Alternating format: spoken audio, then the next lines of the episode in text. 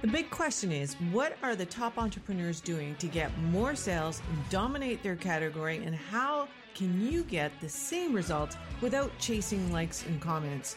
It's time to flip the script. This is the Virtually Famous podcast. I'm your host, Louise Corbell. Please subscribe. Let's get started.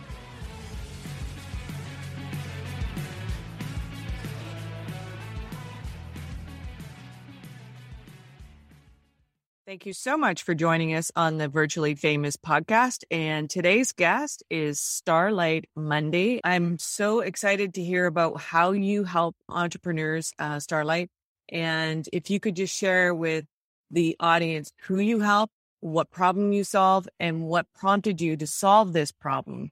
My name is Starlight, and my company is Bottled Lightning, and I help online entrepreneurs, coaches, and consultants grow and scale their businesses. I do that by helping them launch transformative programs and build communities around their big vision so that they can generate recurring revenue and reach more people by working less, but have a bigger impact in the world. I started out helping people with this problem because it was something that continued to evolve from where my clients originally started. When I first started my business, I was helping my clients launch their vision and their business in a major way, right? Getting their brand, their messaging, and everything set up. And then over time, I realized that they would get to that stage where they would begin to make progress, but they would start to get overwhelmed in offering one on one services, right? Once they really started to lock in their service and their leads eh, and, and began serving the people that they loved, they would get a little bit burned out on one on one offerings, right? Where suddenly you feel like you're just grinding and working all the time. And so at that stage where people are getting ready to scale, they're often often considering whether or not they want to create a course or a program or start a community. And th- at that stage, I had a lot of expertise that I hadn't been putting into practice with my clients because I had been using it in the startup space. It's really all about early traction, right? You want to get your business idea out into the world and then you want to get as many people as you can behind it. And so community and growth and launching became my professional expertise well before it was ever my actual business. And at that stage, I realized I could take this launch ability that I was helping my clients in their early stages with and apply it to building communities and programs around their vision and help them scale their expertise and reach more people. That's awesome. And I think that you are in a perfect area because I think you're going to see um, as we go forward, I think you're going to see communities being much more prevalent in the online world. And I think that that is um, so helpful to coaches and, and course creators and obviously consultants. But um, how are you launching? Like um, launching is a is a um, it's an ambiguous kind of a word. So how are you helping them launch? That's a great question. So the the truth is is that when it comes to community, uh, launching is a little bit different because it's not something that people simply consume and then move away from, right? Like a program, we want them to complete it and then off you go into the world, putting what you know out into the world, right? And the reason I like to focus on community specifically is because most of the people who I work with are visionaries in some form or fashion. They have some big idea that they're trying to put out into the world and they want to make the world a better place. And the truth is, forgive my French, but going it alone is a shit way to live and an even worse way to do business. And for visionaries and thought leaders who are really trying to make the world a better place, they really do need the power of a community behind them. And so launching a community means that it's more of a collaborative process around the people who believe in your vision and actually building something that helps them feel empowered to take that vision to the world on their own as well, above and beyond just taking in the information and applying it to their own life. It is really about, excuse me, a community is really about creating an energy that continues to grow and evolve on its own. That's part of the reason that it's so great for scaling is that initially it starts out with a lot of personal effort and investment, but good communities are self-powered and self-generated. And with the right people and the right energy inside of your community, it begins to take on a life of its own and a movement of its own reaching a lot of people and having a really profound and measured impact in the world really takes hold. So when it comes to launching a community, it's super important that you understand the core journey that your customers or your clients or your target audience is going through, right? And so one of the first things that's important is being able to map out the beginning and ending states of where the people are that are coming to you and working with you, right? It's essential to be able to articulate that to them as well when you are first getting started, often a lot of people get bogged down in the early stages of creating their community because they have ideas and they know what they want to spend their time doing, but they don't know how it kind of takes shape into a program. And and we're so used to you know uh, courses and things like that where you click through and you watch a video and you do the little worksheet and then okay check and now next what right? Whereas the amorphous idea of a community can feel a little bit difficult for for entrepreneurs who are just trying to get their arms around it. They're not entirely sure how to make that happen. And so the game changing launch program that I offer not only helps take the idea out of their head, but encapsulate it into a program that can get results for the people who are inside of that audience, while also ensuring that the people inside of their community are empowered to continue being um, forces for good in their own way, right, and continue moving that that mission forward. There are different applications of communities. Um, not everybody's creating a community for something so big and broad. Sometimes it might be some, something simple like an ongoing support community after somebody's created a group program. Or it can be something big like generating a lot of movement behind a new book with a brilliant idea that you've put out into the world, right? There are a lot of different aspects to it. But the core aspect of community is that people gather around a core idea, and that idea is what brings them together. And so, how do you then turn that into an experience where people don't uh, fall into the usual habit of like buy it and forget it, but they actually become an active part and a contributing part to this organism that continues to make a bigger, bigger mark in the world. I I love it. Be, only because we are so aligned with our messaging, and um, my one of my my hashtags is circles, not silos. And absolutely, and so that's one of the, my hashtags I always have is that I believe that working in, in small groups is going to um, get you further faster. Um, and whereas if you're working alone, uh, that silo, nobody gets you anymore. Your friends, your family, they don't, they don't get you anymore. And so when you, when they do say, Hey, how are you doing?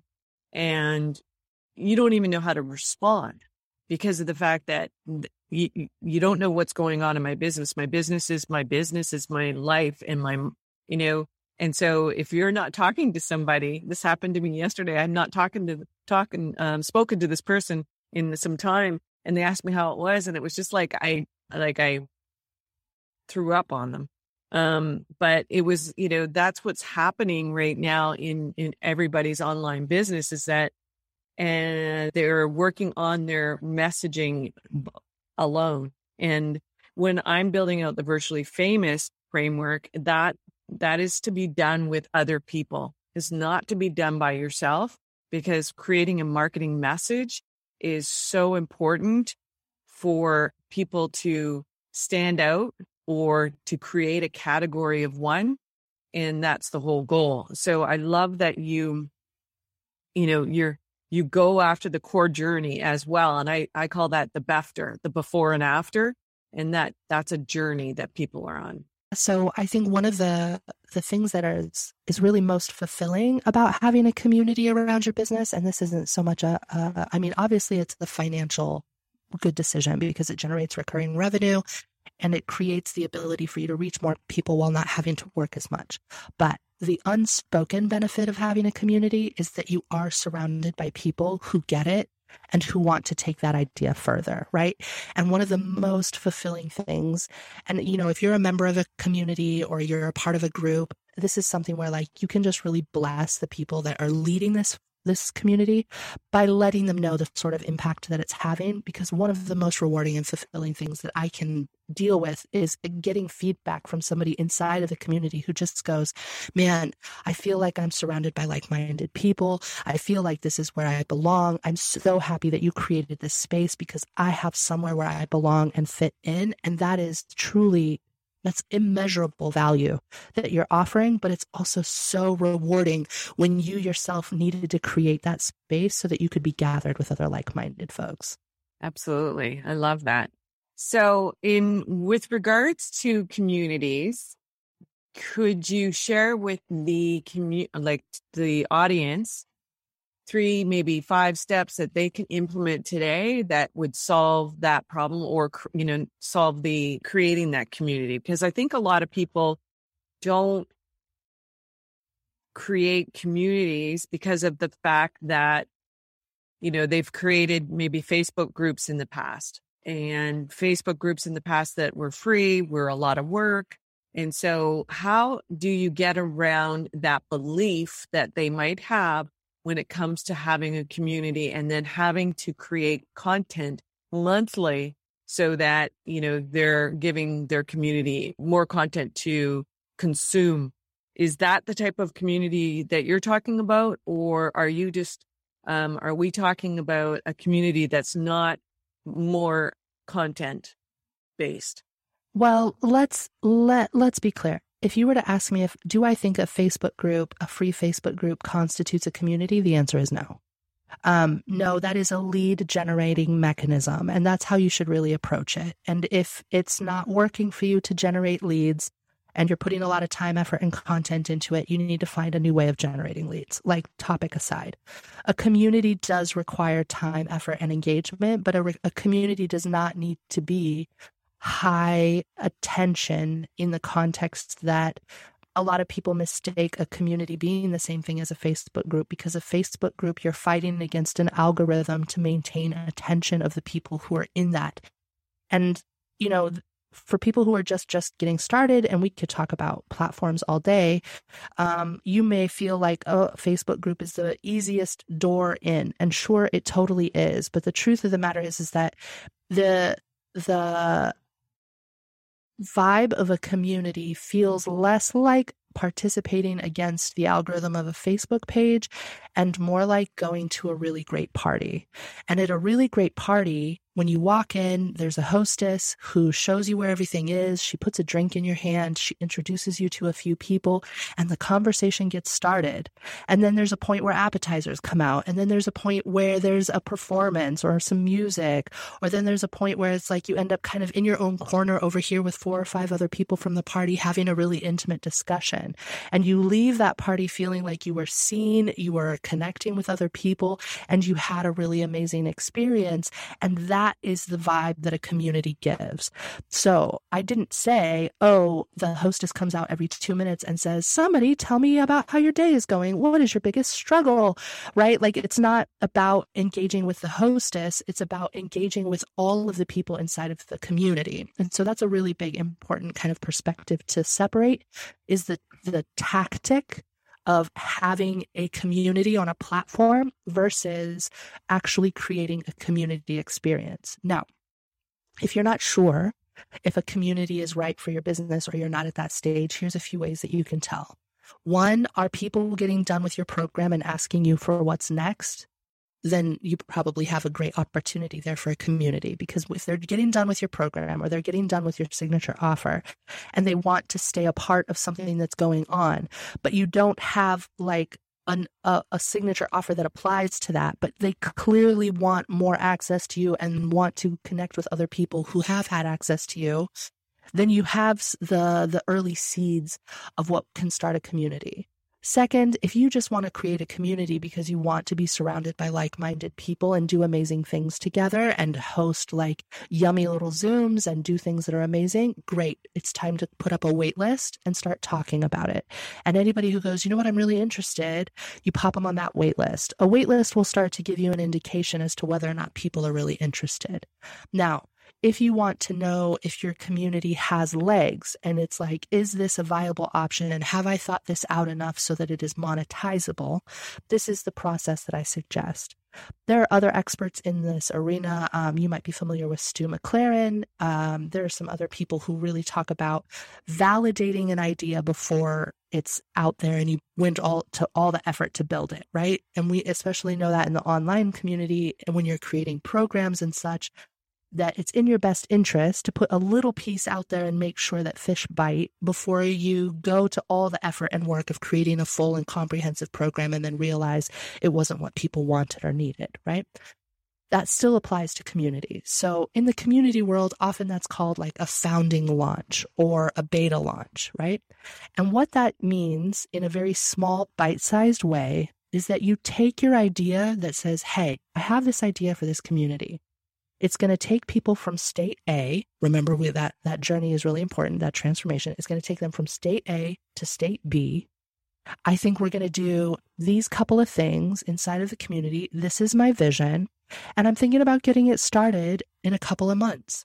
If this sounds like what you would be interested in joining, if you like know you would want to be a part of this, I will let you sign up right now for a founding member rate which is a rate that will be locked in for the lifetime of your membership. For as long as you decide to stay, that's going to be your price. I can tell you right now, it's going to be more than that when we launch formally and the doors are open. But because you know me and you tr- and you love and you like me, and we're already kind of friends and we're kind of already in this circle, I'll give you this special opportunity. And then for the next two months, you and other people who sign up as founding members and I will get a chance to meet a few times and really forge the foundation of what this community will be long term. I will listen to your ideas and you can help me turn this vision into reality. If you like that idea and you want to sign up, send me a DM and I'll send you a link to pay. Now, do that for a week and a week only. And you will see very quickly whether or not the basics of your concept have legs. Why? Because your transformation will be the hook. You'll already kind of get some feedback as to whether or not this is a good idea because if nobody bites, darling, it's okay if nobody bites. It doesn't mean your idea is shit. It just means that maybe you didn't articulate it correctly or the language wasn't right. Before you set out this little founding member opportunity, it's core for you to write down how many people is the bare minimum for this to make it worth it, right? Have some numbers. How many people, how much money will it take for this to actually make it worth it for me? How big is my email address uh, list? How likely am I to get some conversions out of this? And and mm-hmm. then go, okay, for one week, I'm going to keep the doors open and I'm going to talk about the vision of my founding launch. I'm not going to get into the nitty gritties. I'm not going to make promises about content. I'm not going to say, oh, we're meeting every Thursday. I'm just going to say, this is the vision. Do you dig it? And you will see very quickly whether or not your audience has the appetite and the motivation to join. And usually, for people who are clear on what their audience wants, that founding membership will give them the momentum to pay for a proper uh, platform where they can actually build a community with tools and techniques and opportunities and onboarding and the content that they need. But it will also show them that they have something that's really juicy and worth going. And then it does even a cooler thing which is it gets the party warmed up and popping before the doors are open and everybody else shows up because nothing is lamer than showing up to the party and being the first person there when you're not the best friend of the host. If you're the best friend of the host, that's your job. Girls show up early, help make drinks, warm up the party, get the music bumping so that when everybody shows up, this is a fun place to be. That's what a founding member is. It is your VIPs, it's your inner circle, it's the people you don't have to convince, wheedle, or sell to It's the people who already know, look, I love this person. I love what they have to offer. And I don't care what happens. I want more of it. That's, those are the people that you help rely on to build a community with that can make all the difference so that when you do have your big launch and you go hard and you broadcast it and invite all sorts of people in because you're ready and you have a schedule and you have content and you have onboarding and you have everything lined up to make a community successful, you've done that during the time in which you had these founding close member people who were willing to really create the vibe with you and get that whole thing started. They're getting the benefit of additional access to you. They're getting the benefit of having a locked in price they're getting the benefit of helping you forge the direction. And long term, as your community begins to grow and you begin to get more clear on what your community offers, because that's the other thing that makes a community a little squeeby for people is that it's not cut and dried how it goes as it as it actually begins to take on a life of its own, right? You have to be comfortable with the fact that like some of your like we're going to meet every Thursday. Okay, nobody's showing up every Thursday. Well, maybe meeting every Thursday is not the right idea. Does that mean your whole community idea is shit? No, it just means that it's time to go back to your community and go, nobody's showing up on Thursday. What would actually work for everybody? What is the most valuable thing that you're getting from this? Let's focus on that, right? And that that level of of comfort with pivoting and listening and responding is essential for community owners because communities take on lives of their own. But as your community continues to grow, you will inevitably get more experts involved. You will get more content created. You will have more and more and more value to offer. And your community will become more and more valuable and it will be reflected in the membership price, right? Every time I recommend for most people as they're getting started, every time they open the doors for their membership, they should raise the price again. Why? It's motivation for the people who join now, knowing that they're getting the best price that they can. But you inevitably are going to continue to generate more and more value inside of that community, and your price should reflect that over time. So, if you're really considering a, a, uh, a, community, first get a wait list up, see if people are interested. Second, when you're ready, run a founding launch. The first people you're going to talk to is the people who are on that wait list. And then you're also going to go through your email list and go, who are my VIPs? Who are my previous clients? Who are the people who are already near and dear to me? Because those are going to be the most likely people to jump on a founding membership launch if it's the right idea.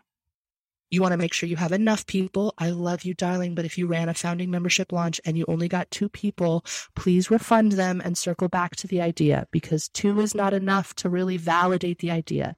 It, it, uh, I can see some people get started in that arena and then they think they need to forge forward, which is why I ask the question what is the bare minimum for you financially and for how many people are involved that will make this early, messy little process worth it? That has to be answered by you before you do your founding membership launch. Then, for a week, open the doors to your membership launch. Just a week, not a minute more, not a minute less. Don't drag it out. If you're not getting enough people in a week, it's okay. Time to circle back to the drawing board.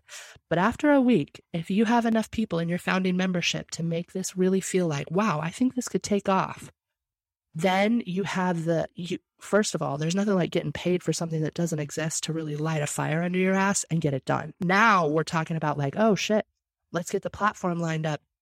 When are we formally launching this? When are we getting everybody rolling? Like cool cool cool. Let me get excited and connect with these people and start forging the idea in a grander way. But a founding member launch is really a way that you can take some major action in your community that both helps you move it forward while validating your idea, while warming up the party that eventually your community will become. Right. Wow. That was a lot. it was a lot of information. And I'm um, guilty I, of being a fire hose from time to time.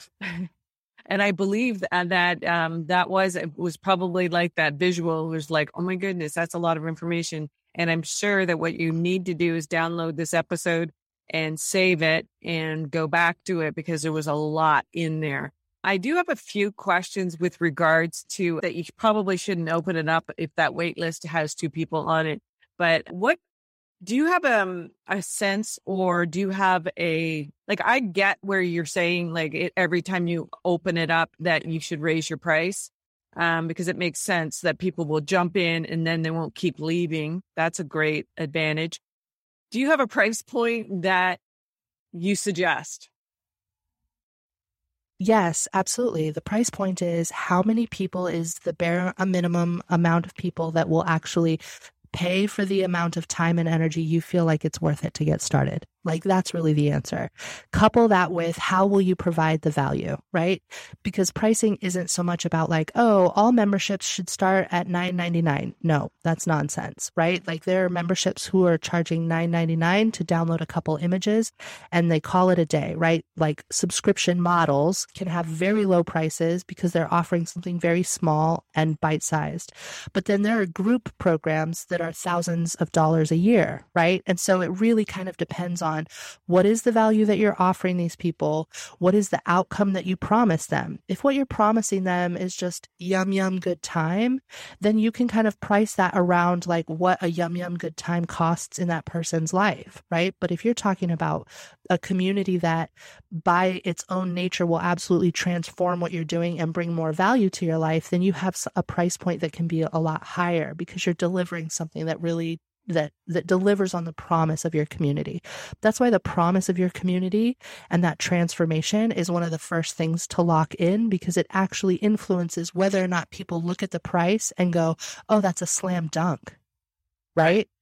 And so for for pricing, the the value raises because the value of the community raises, right? right. The impact that it delivers raises.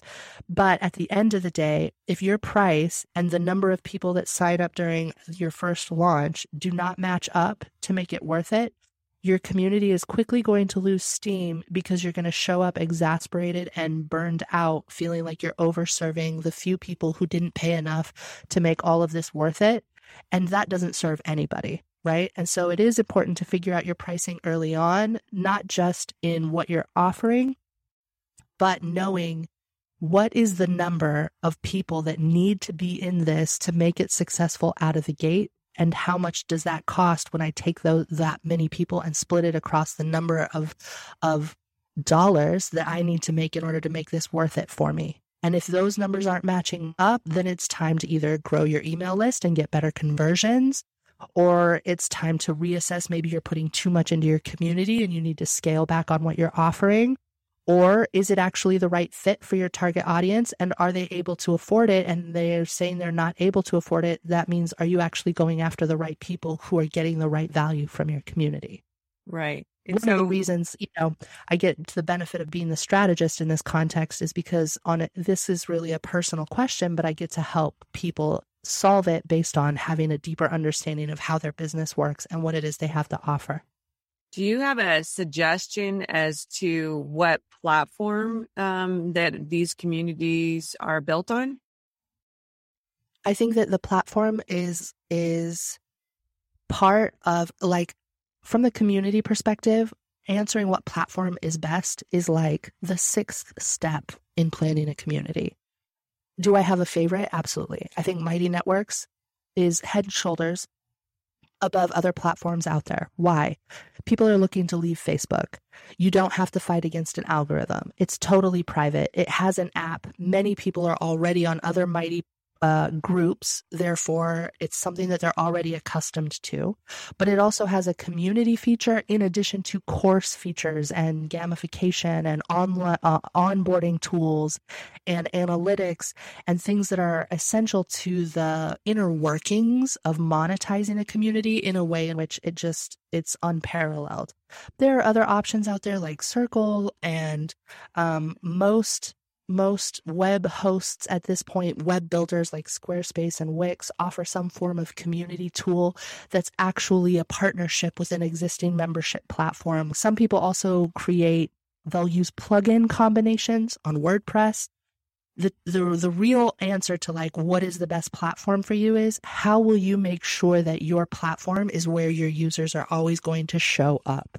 And how will you make sure that you instill this early habit in them that they not only purchase and show up the first time and introduce themselves and bounce and then forget about it but that there is a continual callback to that space that they can't help but return to it and contribute in the community right? I think that's essential I think that that's where people, you know, that's why they stay with the Facebook group because of the fact that they know that their people are already there but I agree with you with regards to their algorithms. But I also think that even when I go into Facebook now with all the different groups, it's overwhelming. There's so many groups. I mean, how many groups do you belong to? I hear great things about Mighty Networks. Now, do you agree um, of the, the concept of opening and closing the the doors to the actual community?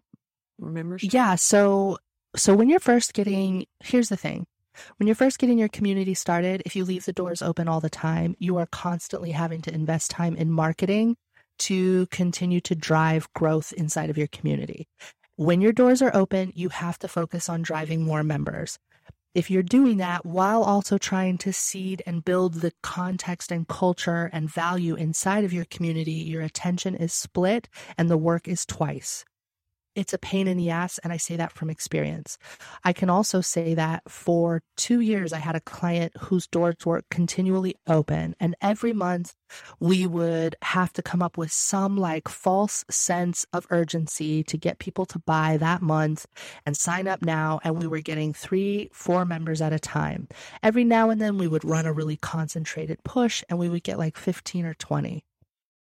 I convinced her after six months of trying to close the doors on her membership, set up a waitlist instead that just said, doors are closed, get on the waitlist. we'll let you know when it opens. We had a focused launch that, that was open for 10 days and then closed again. And she was able to double her membership in that first launch. Like the numbers just don't lie. Now, is a closed membership ideal for everyone all the time? No if you need to have a member, like let's say, for example, for pregnant mothers, like they're pregnant when they're pregnant, they're not going to be pregnant based on your wait list, right? And so if you're if your uh, ideal customers need you now, now, then you need to understand that you have to spend significantly more time and effort marketing your community to continue its growth.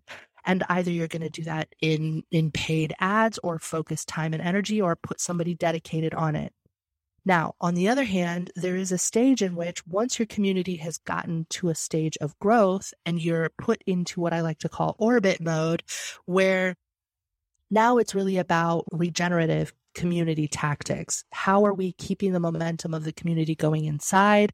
How are we making sure that the engagement continues?